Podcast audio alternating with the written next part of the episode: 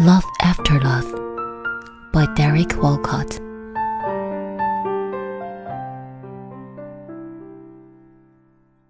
The time will come when, with elation, you will greet yourself arriving at your own door, in your own mirror, and each will smile at the other's welcome and say, Sit here, eat.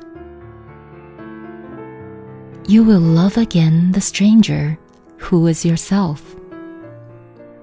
Give wine, give bread, give back your heart to itself. To the stranger who has loved you all your life, whom you ignored for another, who knows you by heart. Take down the love letters from the bookshelf, the photographs, the desperate notes.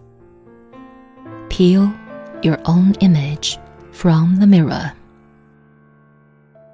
Sit. Feast on your life.